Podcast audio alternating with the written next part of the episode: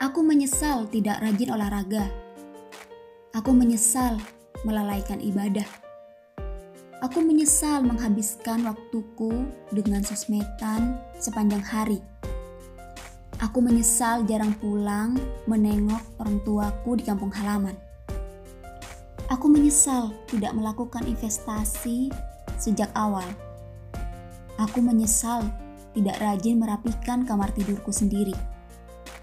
Aku menyesal tidak membaca buku-buku yang bertumpukan. Aku menyesal membeli barang yang tidak perlu. Aku menyesal malu menunjukkan karyaku. Aku menyesal sering berkata iya padahal tidak bisa. Aku menyesal membiarkan ketidakjelasan sebuah hubungan. Aku sungguh menyesal mempercayai teman penipu. Aku sangat menyesal sering menunda-nunda waktu. Namun dari semua penyesalan ini, apakah cukup hanya dengan terus meratapi? Tidak aku harus berbuat sesuatu. Ya, aku seharusnya memperbaiki kesalahan itu di masa sekarang.